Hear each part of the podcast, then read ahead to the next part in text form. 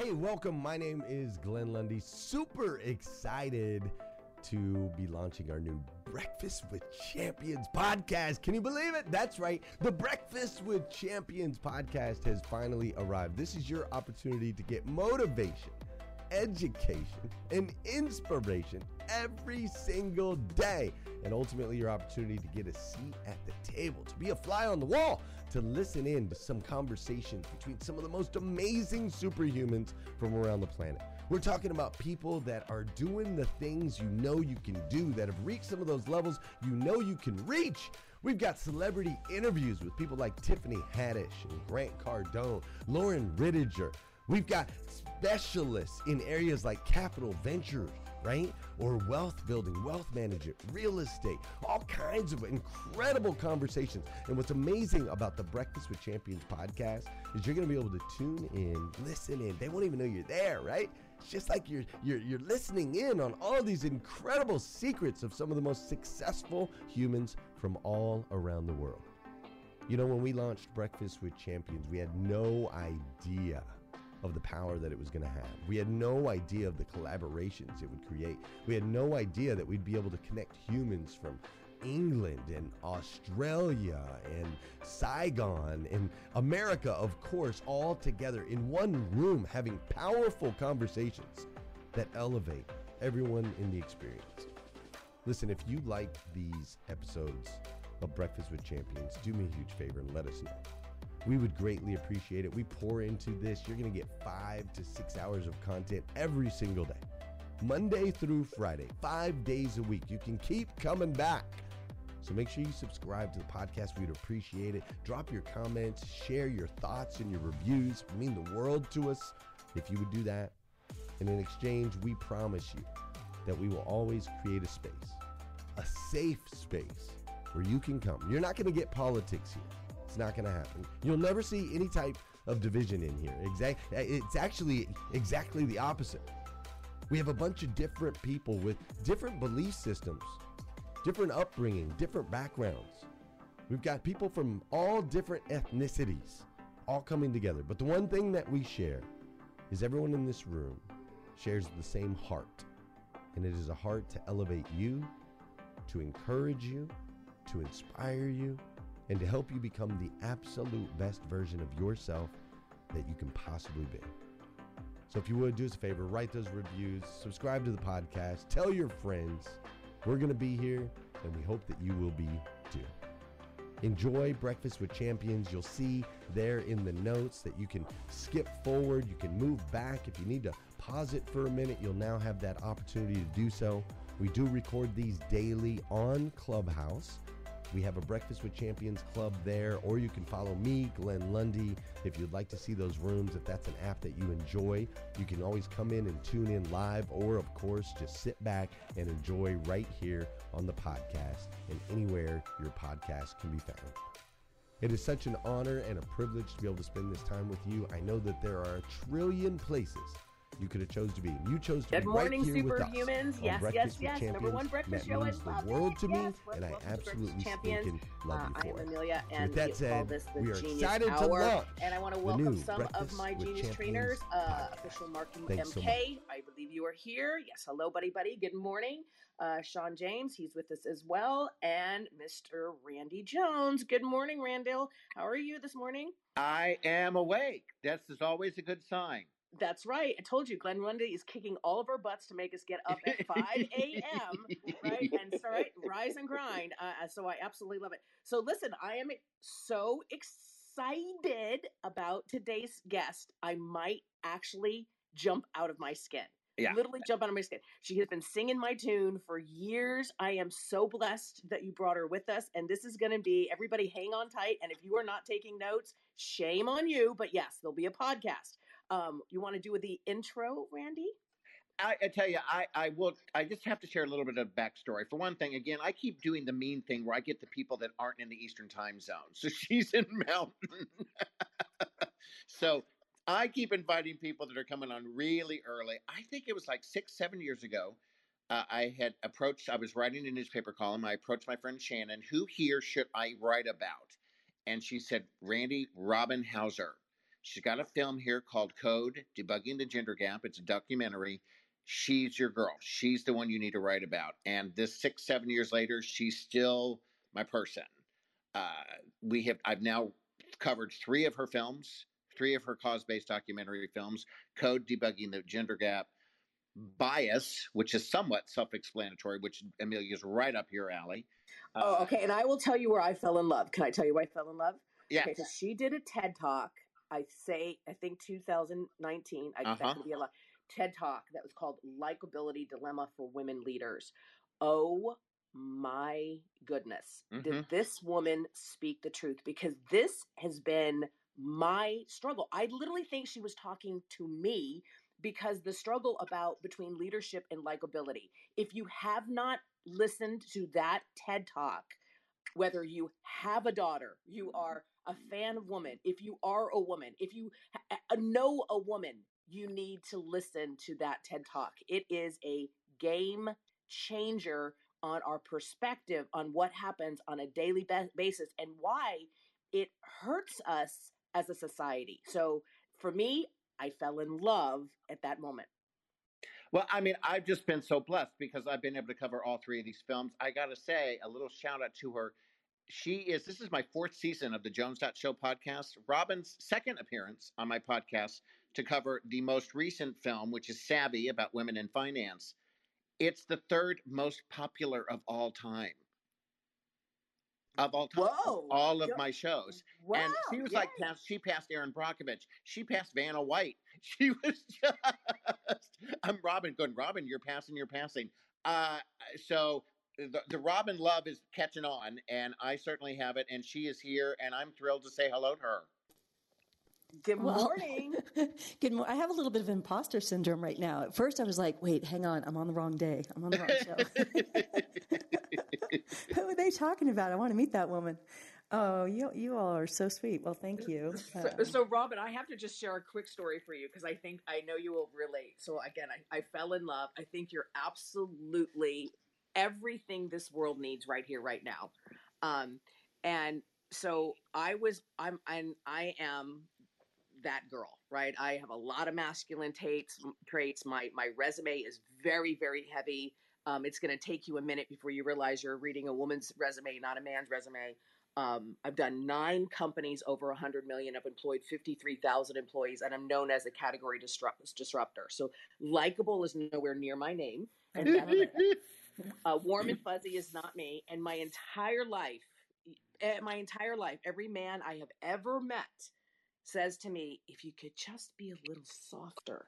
But I had the same experience you do um, with somebody going, "Oh, don't you have like that little kind of isn't it like a soap hobby, like some hobby?" And I'm like, "Yeah, that hobby is a 380 million dollar company." Oh, I feel you. Oh my right. God. You, I'll tell you a funny story. When I first proposed this, I had um, three TED coaches, TEDx coaches. So I've done two TED Talks. This one was a TEDx.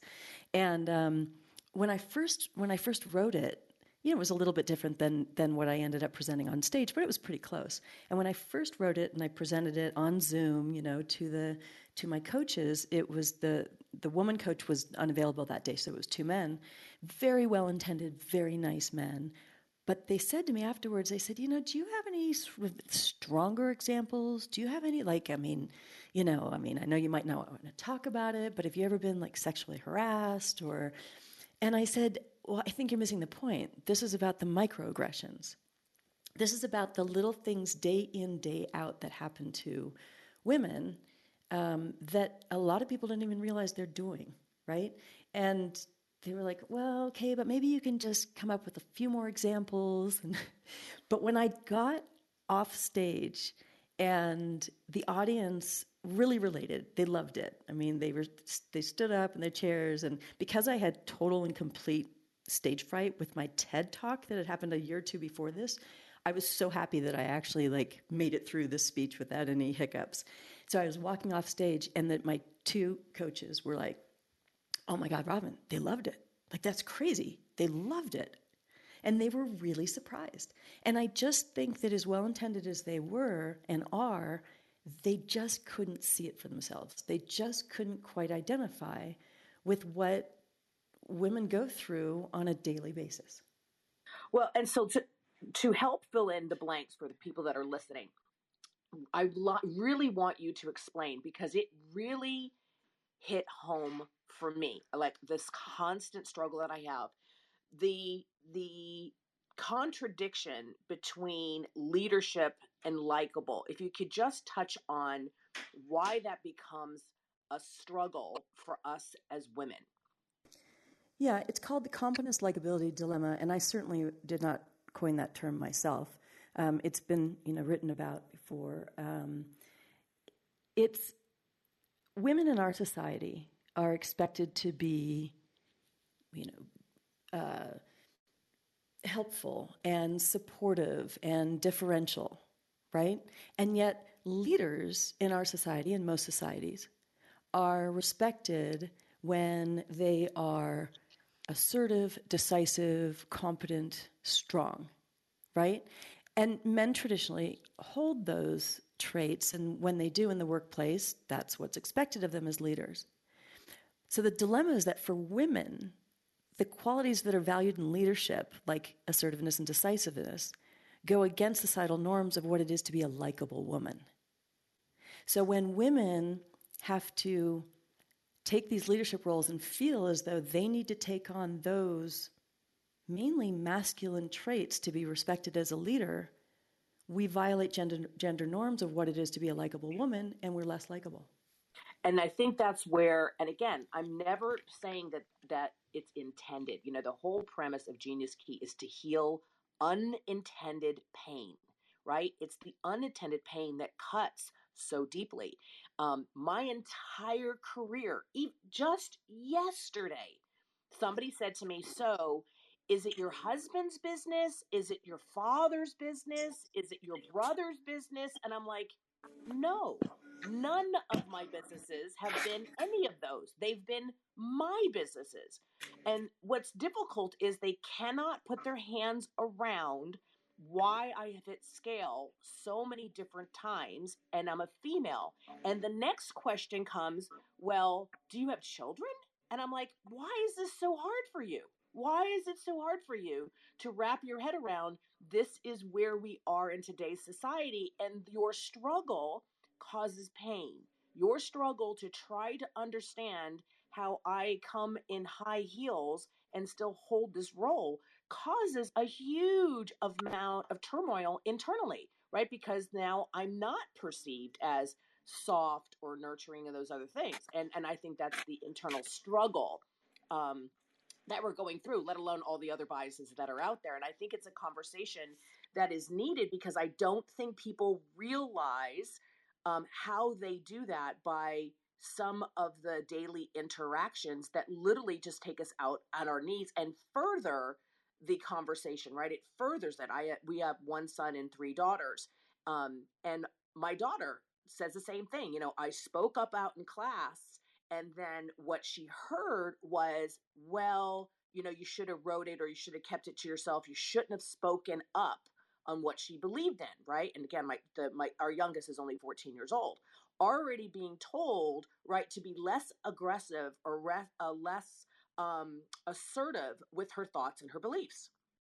Yeah, and that just drives me crazy. I mean, that just drives me crazy.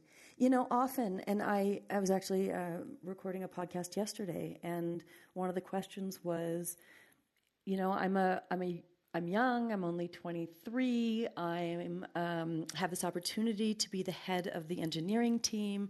Right now, all the other engineers are my buddies. They're my pals.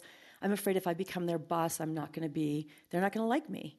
And she said, well, I really don't know what to do. You know, part of me just wants to stay in the position I'm in. And I said, absolutely not. Take that promotion. You have to take the promotion. You have to not. And it's easy for me to say at this point in my career, right? Like, forget being likable.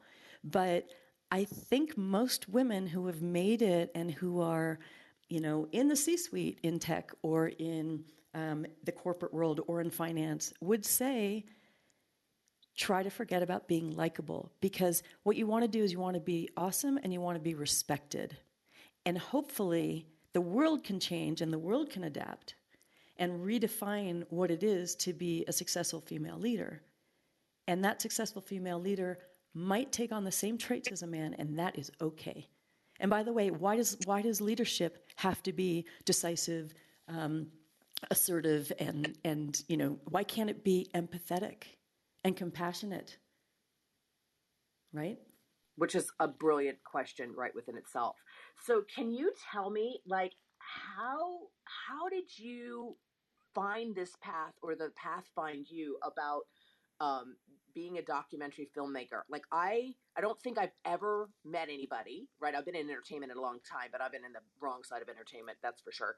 Um, how did this find you? How did this calling find you? I, I find your career absolutely fascinating, and at the same time, um, when you uh, and I've had the opportunity to to interview a lot of the top top two percenters, and when you look at their habits what they do to feed their brain is they read and they absorb documentaries, right? They absorb them more so than a lot of the stuff um, that other folks do. So, how did you find this calling? Well, I, I took a completely different path than most filmmakers. I got out of business school and became a stockbroker. I lived in Europe and I sold IPOs, and I did that for a couple years until my relationship with the, the man with whom I was living in Europe broke up. And I came home and and uh, married a, a guy that I knew from college, and he was like, "Yeah, I'm not so into you working in the stock market from California, you know, up at three, and and I agreed. You know, what kind of a family life would that be? Um, so I dropped out of that, and I just picked up my um, hobby at the time. It was I hate that word, but um, my passion for photography, and so I began to be a photographer, and so that I had some side job, and I'd always been interested in photography.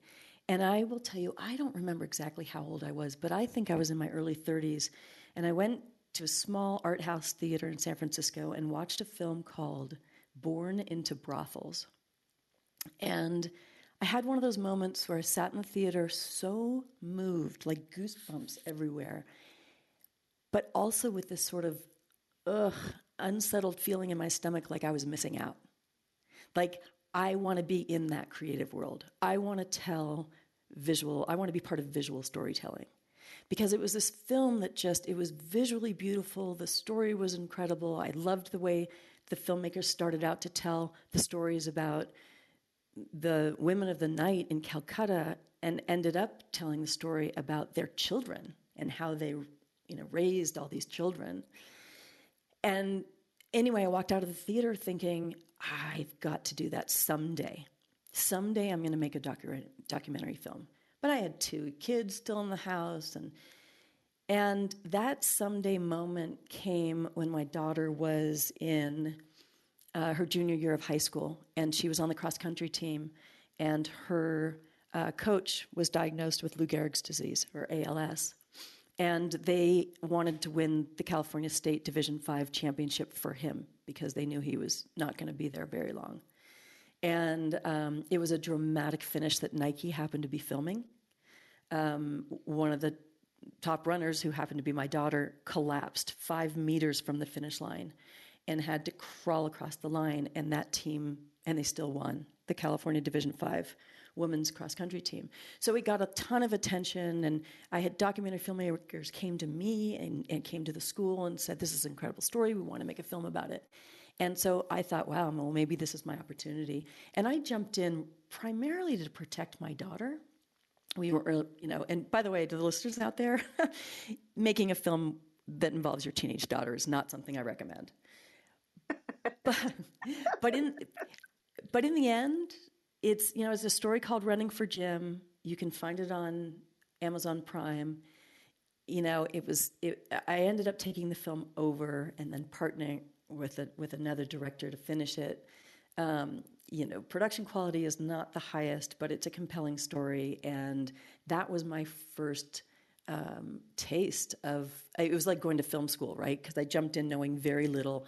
Thank you to the San Francisco documentary community who held my hand, who taught me so much, including the late Jamie Redford, who they just were so kind and helpful to me um, with the zillions of questions that I had. But after that, I remember, I think, thought to myself, okay, now I've got the bug. What's my next film? And I really haven't stopped since then. I've loved it. And because I have a business degree, I think I approached it in a little bit different way.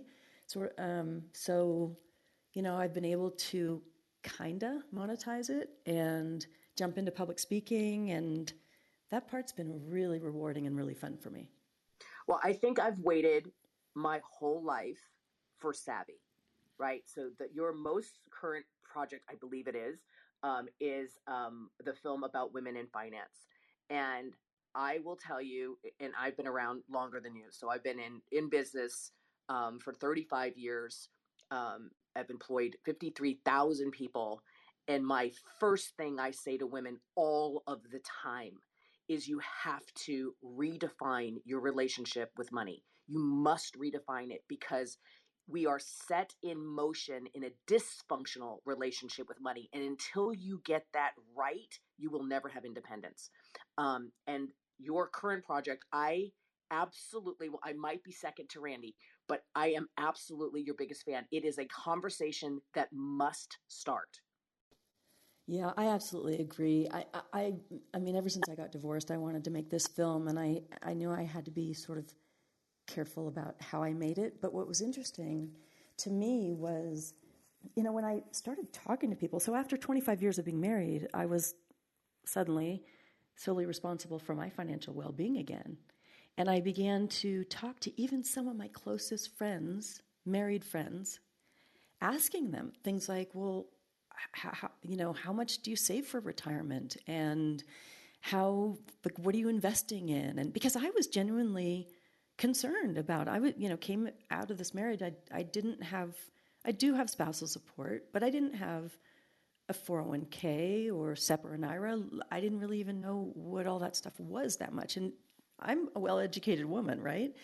But I, I just, it hadn't been in, it wasn't in my wheelhouse. When we were married, it was a more traditional marriage, and and and he handled that the money, and um, and I handled a lot of other things, and so having to do this for myself was suddenly it was somewhat intimidating you know how do i even have a finan- find a financial advisor and do i meet the minimums i was pretty sure i didn't meet the minimum in order to even have a financial advisor but when i was talking to friends about this and i would ask them these questions they would squirm they were so uncomfortable talking to me. People, you know, I'm somebody they've known since they were five years old. Because in our society, it is taboo for women to talk about money. You don't just go up to someone and say, well, how much, you, how much is in your savings account? How much are you investing? And how much does your husband make? Or how much do you make? We just don't talk about that. And so, you know, but the interesting thing is, it's okay for men to talk about money in their circles. So you might overhear men, you know, pre COVID at a cocktail party or whatever, or maybe now these days, talking about, oh, you know, dude, I just invested in this amazing IPO and it's tripled. And what about this? And did you see this ETF? Have you gotten to that? Or how about crypto? And, you know, did you see Ethereum lately? Right? It's okay for them to talk about that. But if I walked up to a group of women and said, hey, is anybody investing in, in Bitcoin? And What do you think? Or did you, did you look at Doge? Is that something that we should invest in too? And I mean, people would just stare at me like, where'd you come from? So hundred percent, and and the skill sets are different, right? What we teach our sons is different than what we teach our daughters. Um, you know, I'm my my baseline, even though I, I'm I'm an, I'm definitely you know a CEO, is I'm a, a, behaviorist. I've been a behaviorist for so long, and that's been my study, and that's how I grow co- companies.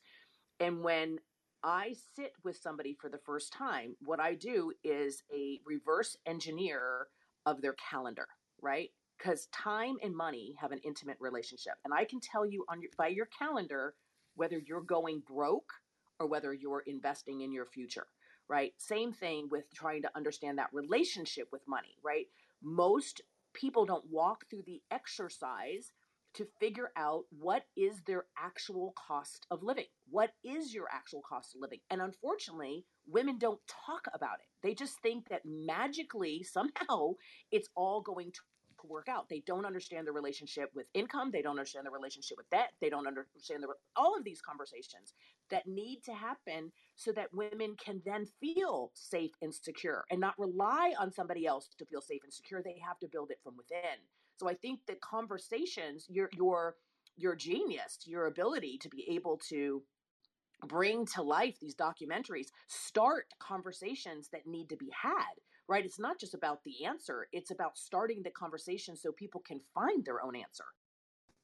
Yeah, I think that's right. And, you know, I wish that the major platforms recognized the power and importance of these sort of cause based films more than they do.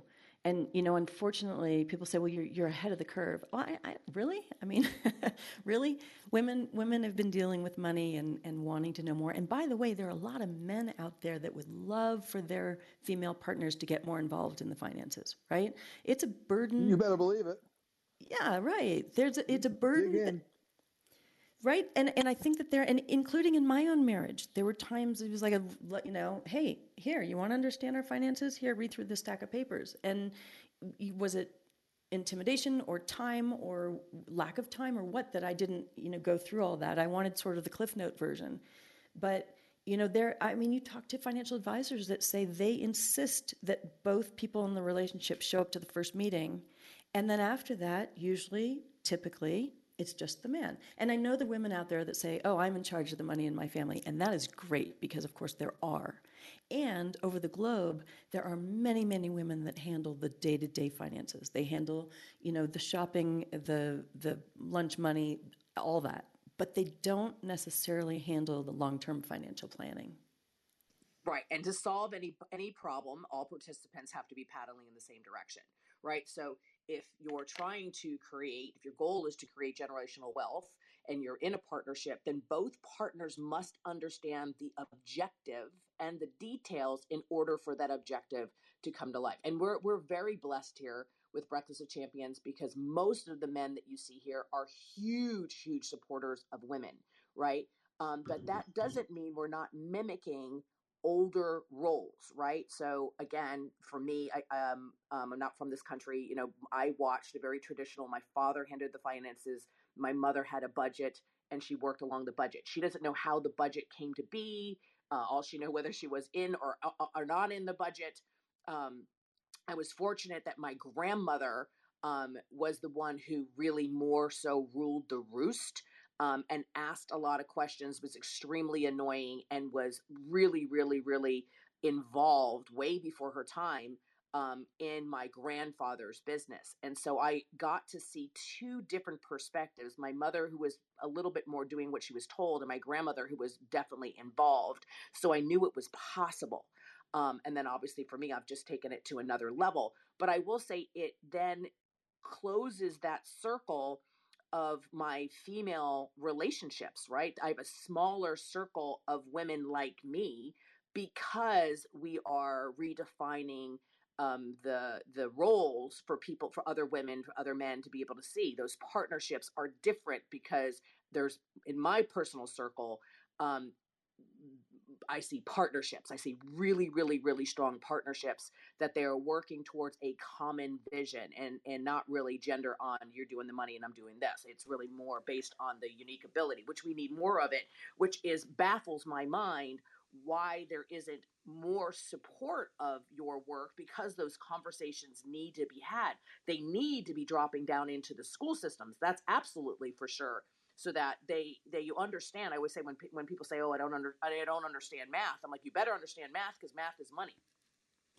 Yeah, absolutely. I mean, getting you know relevant, and I think that's the key word, but relevant um, financial education into schools is key, right? And it can be really fun. I mean, if you're in high school having to take a class on compounding interest in the stock market, you give everybody a you know fictitious thousand dollars and you have a simulator and you say let's let's talk about what diversification is. Let's talk about what you know um, portfolios look like, and go ahead and invest a thousand dollars each. We'll see where everybody is at the end of the semester. You know, I mean, that's those kind of classes are like, whoa! I see what I could do with this.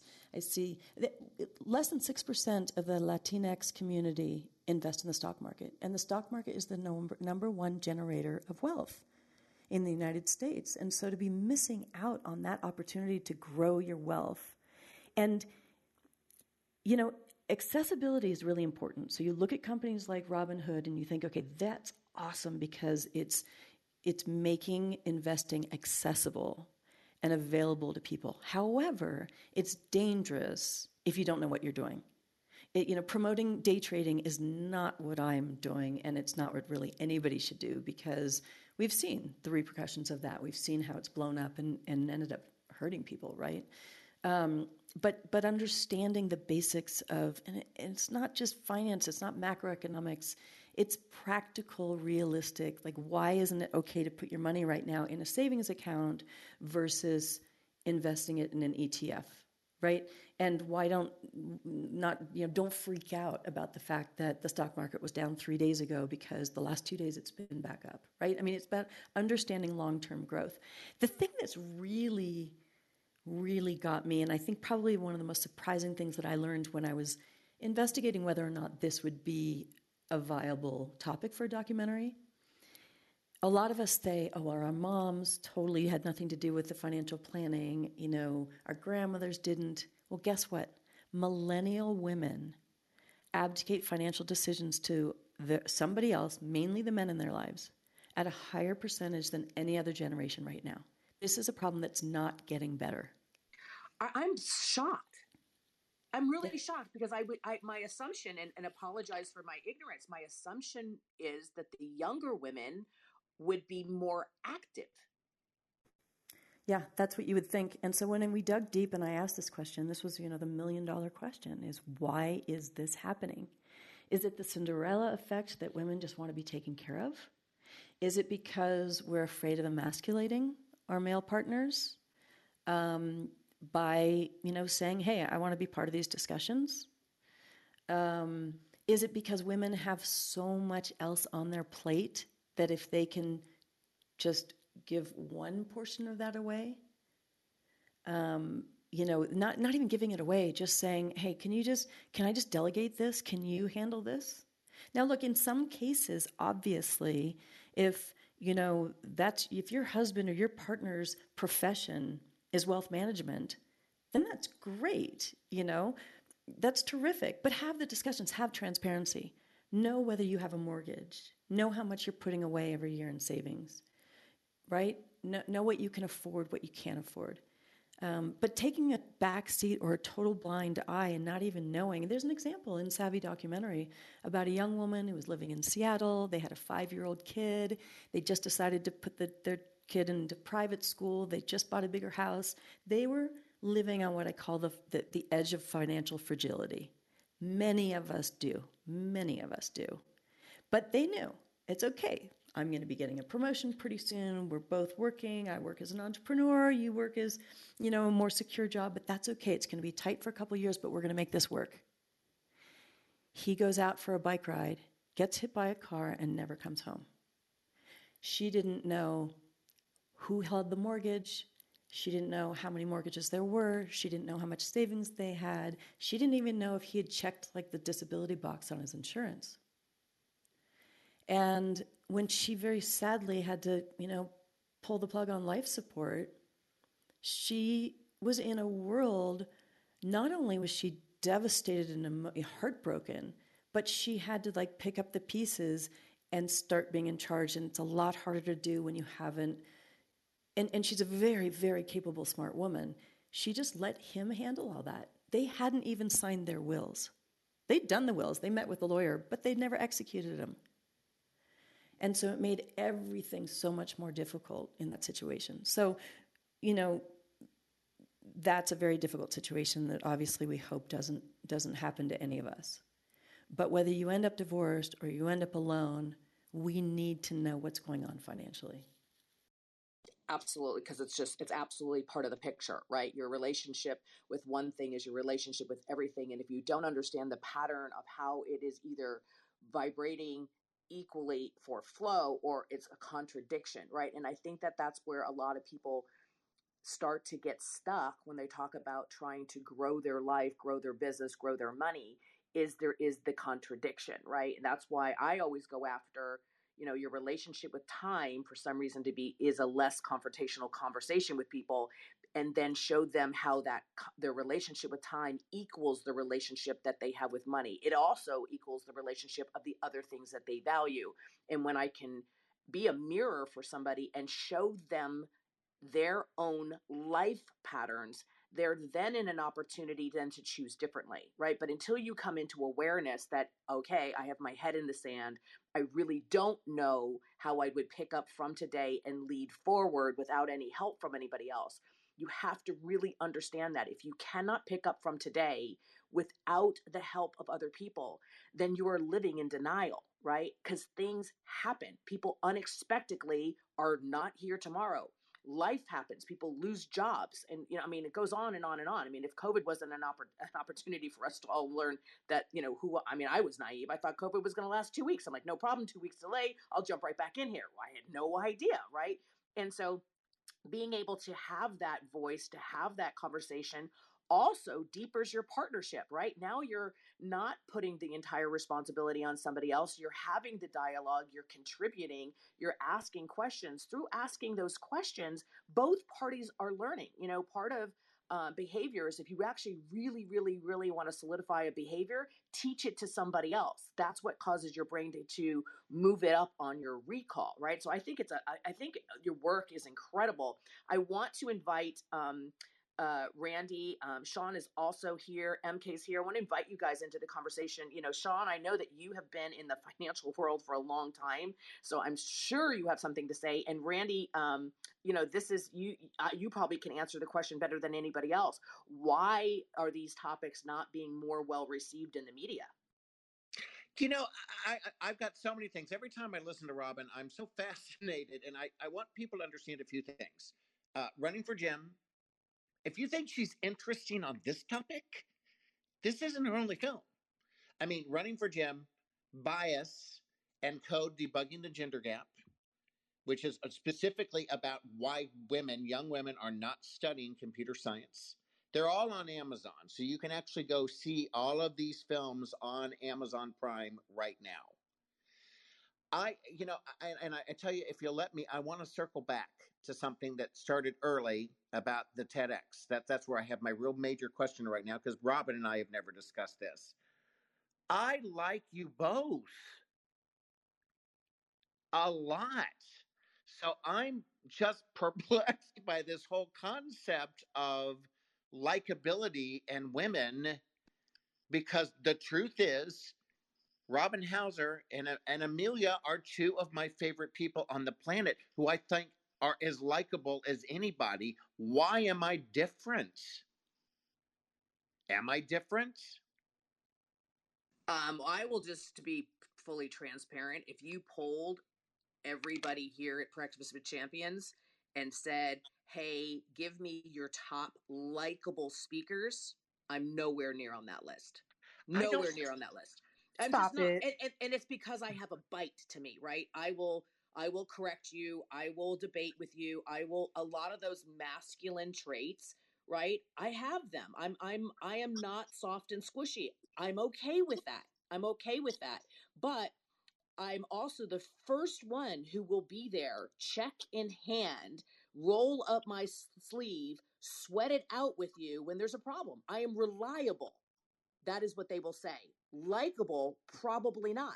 And I think you know, Robin, and ch- chime in here. I had to make peace with that because it caused me so much angst every decade of my life. It it it alienated me when I was in my 20s. It made me lonely when I was in my 30s. I w- wondered what the heck was wrong with me in my 40s. I had to make peace with the fact that likable wasn't going to be what people were going to say. And I had to start uh, leaning into the fact that what I really want to be is respected more than I want to be liked. I want to be respected for the work that I put into the world. That matters to me more. So I had to change internally with my relationship with those two words. But that's just me. Now, no. I, I, will comment, and I want to hear what Robin says because this really hit me. I'd never discussed this with her. I, I will admit, okay, I disagree with you. I think if we took that poll, I'd like to take that poll because I still think you'd be on that list of the most likable people on Clubhouse. So I'm going to disagree with yep. you on that. Absolutely. Agree. But I just find it maybe it is that the fact that you're both so smart, so articulate, so intelligent, and so giving. That's the thing. Both of you love to give the intelligence away. You love to share. You love to teach. perhaps it's just simply the fact that I'm fascinated by what you have to say that makes the difference for me. And Robin, this swings into bias, your film bias. Yeah, it does. But I'm, I also want to say maybe it's also because we're not your boss.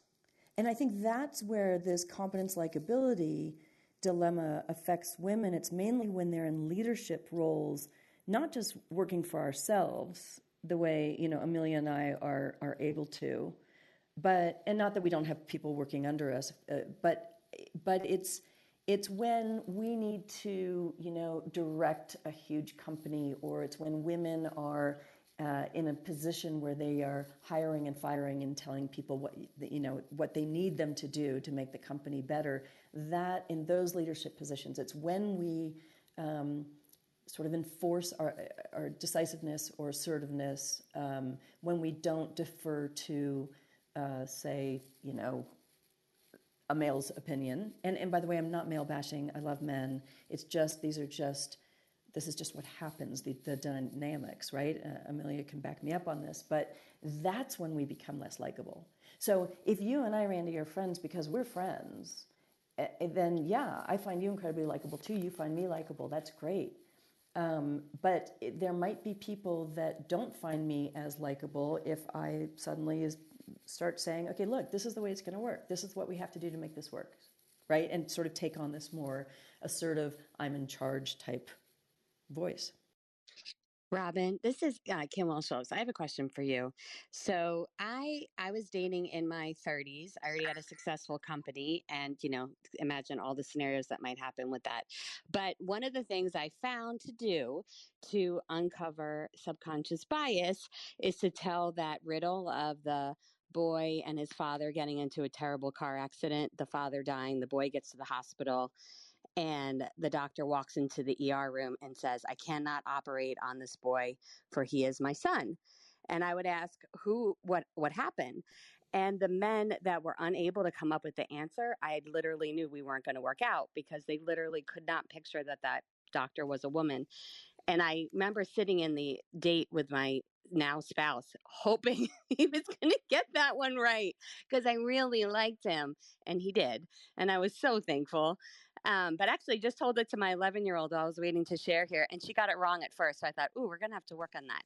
Do right. so have... the, the surgeon, just so everybody else knows, the surgeon's the mother, and we open the film bias with that riddle. We animate okay. it and we tell it because it's it's shocking, and so women get it wrong yeah. too. Unconscious bias affects women too women too. So do you have something? So I started using that as like my personal without having to tell a story on a first date about bias or a moment that I was wrong because that's not really going to make for a romantic. I would use this riddle as a way to just tell me should I continue.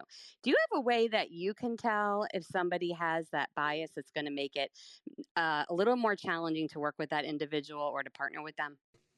You know, I try to assume from the beginning that everybody you know the best of people and that that they're not going to be that because I, I, what i've learned is that if i walk around looking for incidences of unconscious bias, then it completely, totally overwhelms me and preoccupies me, and I and I and I, it becomes like a badge, and I don't want to wear that, right?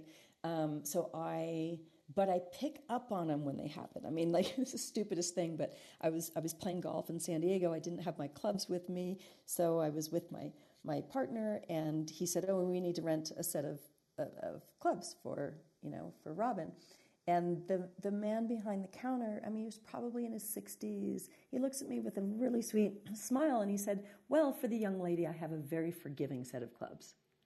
Now, the truth is, I need a forgiving set of clubs. You know, I haven't been playing that much, I'm not that good. But he had no idea. I might be a scratch golfer. He just made the assumption that as a woman, I was not going to be very good and I needed a forgiving set of clubs. Right? They're just little incidents like that and it was too funny because my boyfriend goes, "Oh boy," and you know turns and walks away, and I let him go because I know he was well intended. But it's those kind of things that happen all the time. Those sort of assumptions that just begin to wear on us, right? And it's not just that. So in that scenario, just to tap on it, just so to really kind of show the pattern here, it's the little girl who watches that, who that then starts to learn where her quote quote place is right? That it's not so much for me right? Because i will speak up for myself. I will absolutely speak up for my team. But my concern are is the younger generation and the younger generation underneath them. For the young girls that i have conversations with who say oh you know i respect you amelia but i don't want to be you because i want to get married someday right all of this like you have to trade one thing for the other.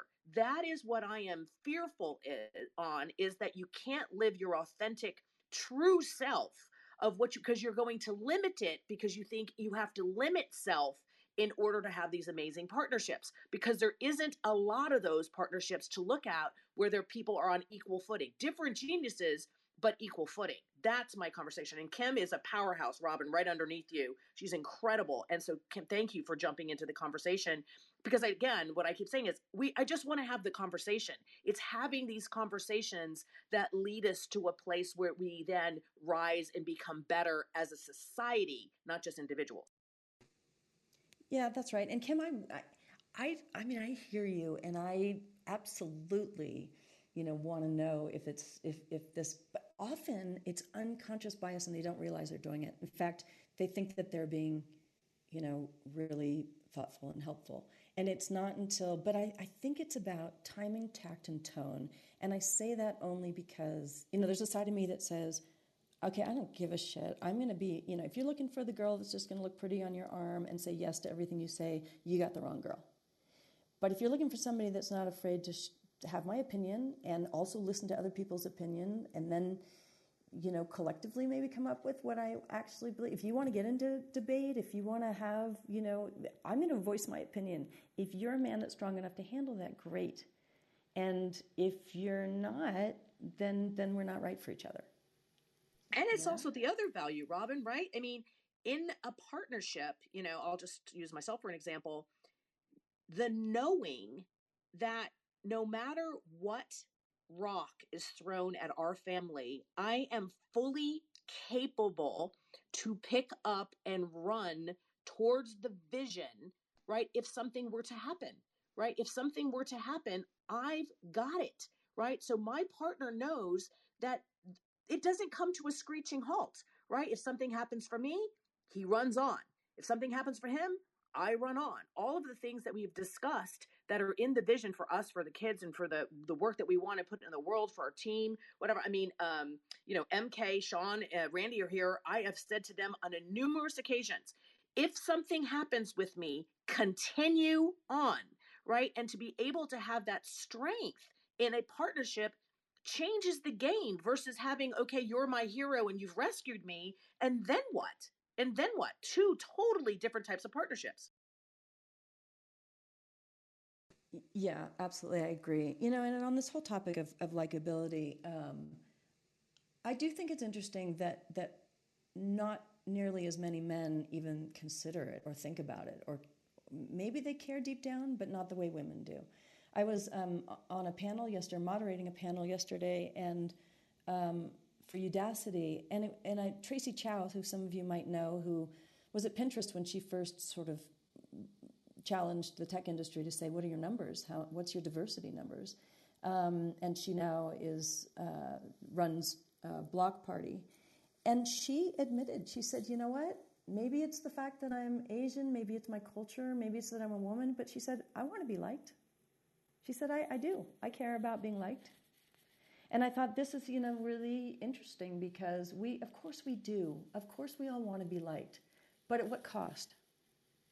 And maybe it's when, as we get older, more mature, that we're able to say, you know what, what I really want, as as Amelia, you and I both said earlier, I want to be respected. I want to be known that I am, you know, compassionate, effective as a as a whatever leading I'm doing, right? I mean, I'm not running, I'm not a CEO of a huge company. I run a film company. But I just want to know that I am fair, that I'm empathetic, and that I'm effective. But I'd like to be liked. That's the truth. MK, Sean, do you want to pop in? Well, I just wanted to ask, um, and hi everybody, Breakfast with Champions, Amelia Glenn. Um, Robin, being that the documentarian didn't need you, you know your permission to tell your your, your daughter's story, was that a key moment for you to say, well, if someone's going to do it, it's going to be you? And if and if that situation ever happened, would you be the storyteller that you are today? Hmm. Great question. Um, yes, that was absolutely me being a control freak and, and wanting to jump in and, and protect how she was depicted in that film. And I also, to be really honest, what my main goal was, and Randy knows this because we've talked about it in years past, but I did not want the story to be about her. The story was about the coach. The story was about the fact that in 75 years at the time, there's no cure for a disease that is, you know, for, for ALS. Um, the story was about how this team of girls came together to support their coach. So I jumped on to make sure that that that, that was going to happen, um, and then ultimately, you know, didn't see eye to eye necessarily with with that filmmaker and and took the project on my own and then brought on a different director as well to, to help me finish it out because I'd never made a film before, you know. But um, but that changed me absolutely. I think that I think that opportunity to jump in on that and being mama bear, um, but really also this part of me that that comes. You know, I was marinated in a family where you give back, you give back, you give back, and so having the story be about uh, a disease that needs to find a cure and about this amazing, you know, team that came to the rescue of their coach um, that wanted to make him the winningest high school coach in California history. That's what the story was about. I welcome in other questions. Um, Laura Wild, thank you very much for sharing the uh, TED Talk. I really, really appreciate that. But I really want to be able to lean into the conversation. So if you guys would like to jump in for questions, uh, please welcome. Good morning, Breakfast Champions. Robin, awesome. Um, nice to meet you. I am a part of Amelia's team. Um, I was sitting here processing, you know, what I was going to ask, and it's interesting. I just posted something on my Instagram, and I'm going to read it to you because it kind of ties into to my beliefs and the process of being wanting wanting to be like. Um, and um, it's simply, it's this. It's it says if you want to grow, heal, and evolve, you have to let go of wanting to be liked. And then I say, easier said than done what I've come to know is others disliking you is not a bad thing. When you are embodying the person you truly know you are, you can become it and creates fear in people who still operate from their ego. The very qualities that make us the very qualities that make us likable in one person are the exact qualities that make us unlikable for another person. And what I'm trying to say is when we really start to understand who we are and understand what we see in our own selves, sometimes those qualities are a threat to other folks.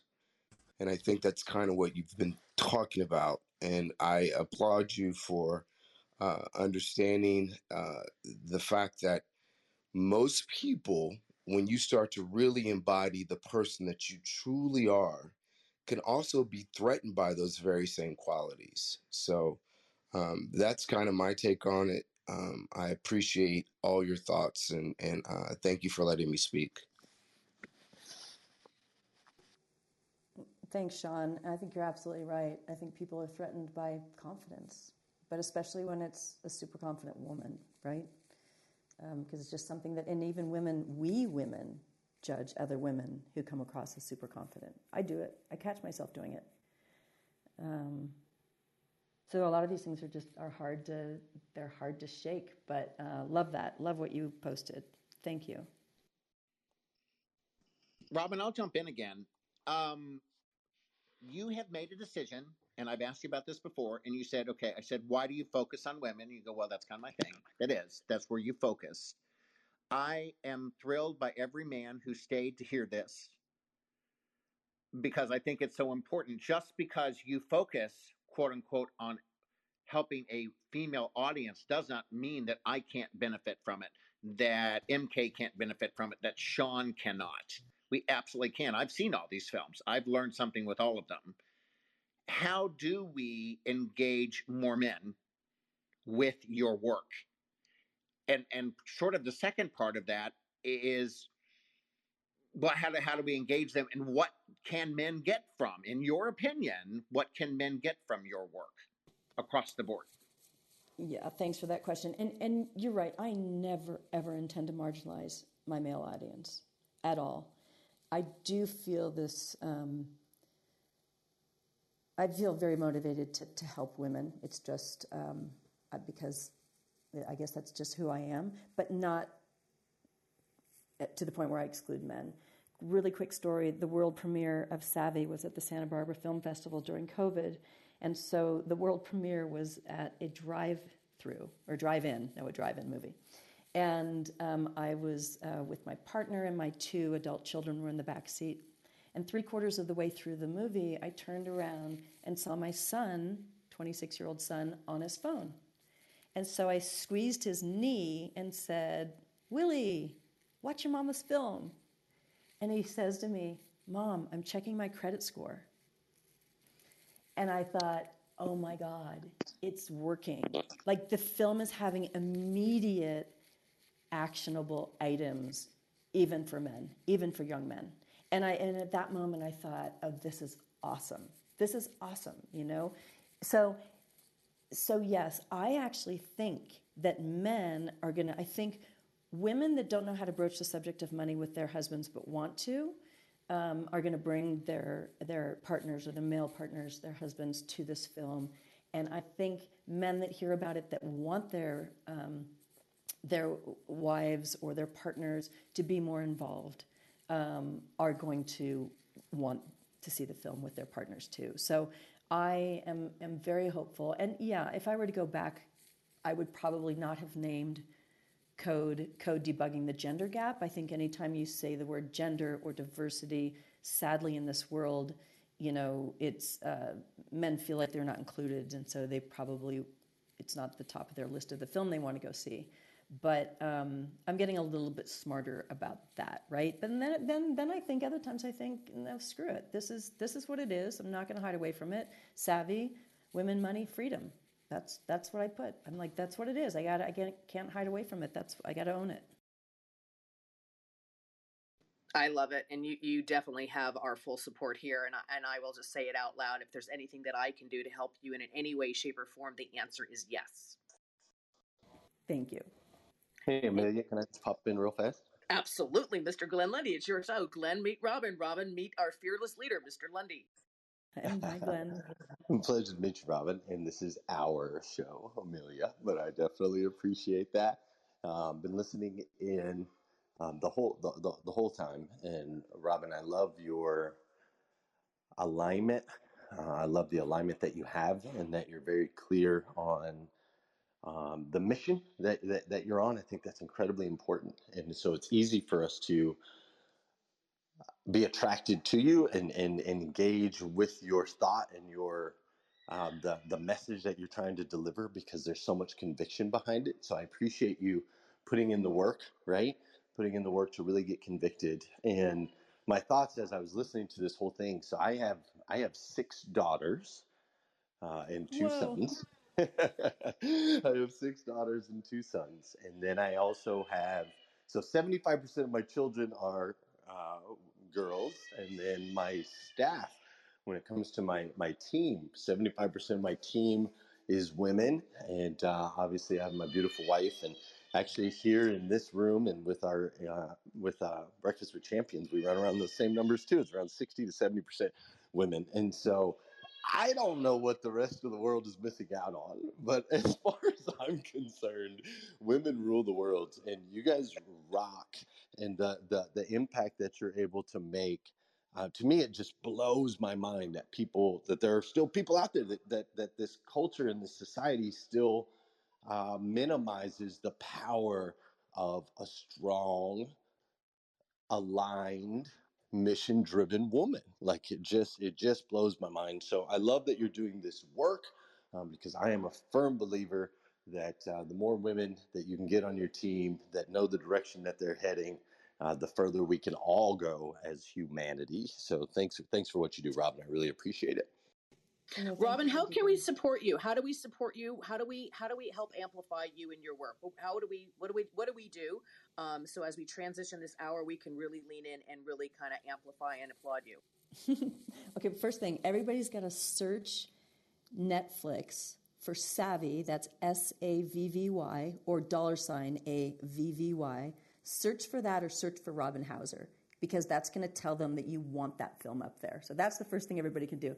The other thing is um, I invite you to watch the film. It's going to be at the Naples International Film Festival in Florida. There will be a virtual component to it. So, and then um, would you please follow me? It's it's at FLF Docs on Twitter, um, at Finish Line Feature Films on Instagram.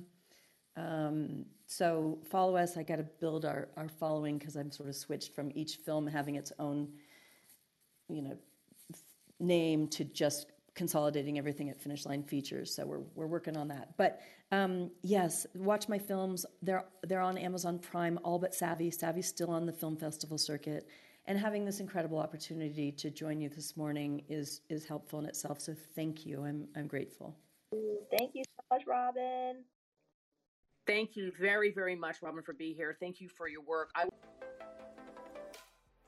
Thank you for joining us on Breakfast with Champions. If you want to catch the live version, you can follow us on Clubhouse and listen from 5 a.m. to 11 a.m. Eastern Time, Monday through Friday, Saturday 6 to noon, and Sundays with our 111 Sunday service. Make sure you're keeping up with Breakfast with Champions and getting yourself a seat at the table.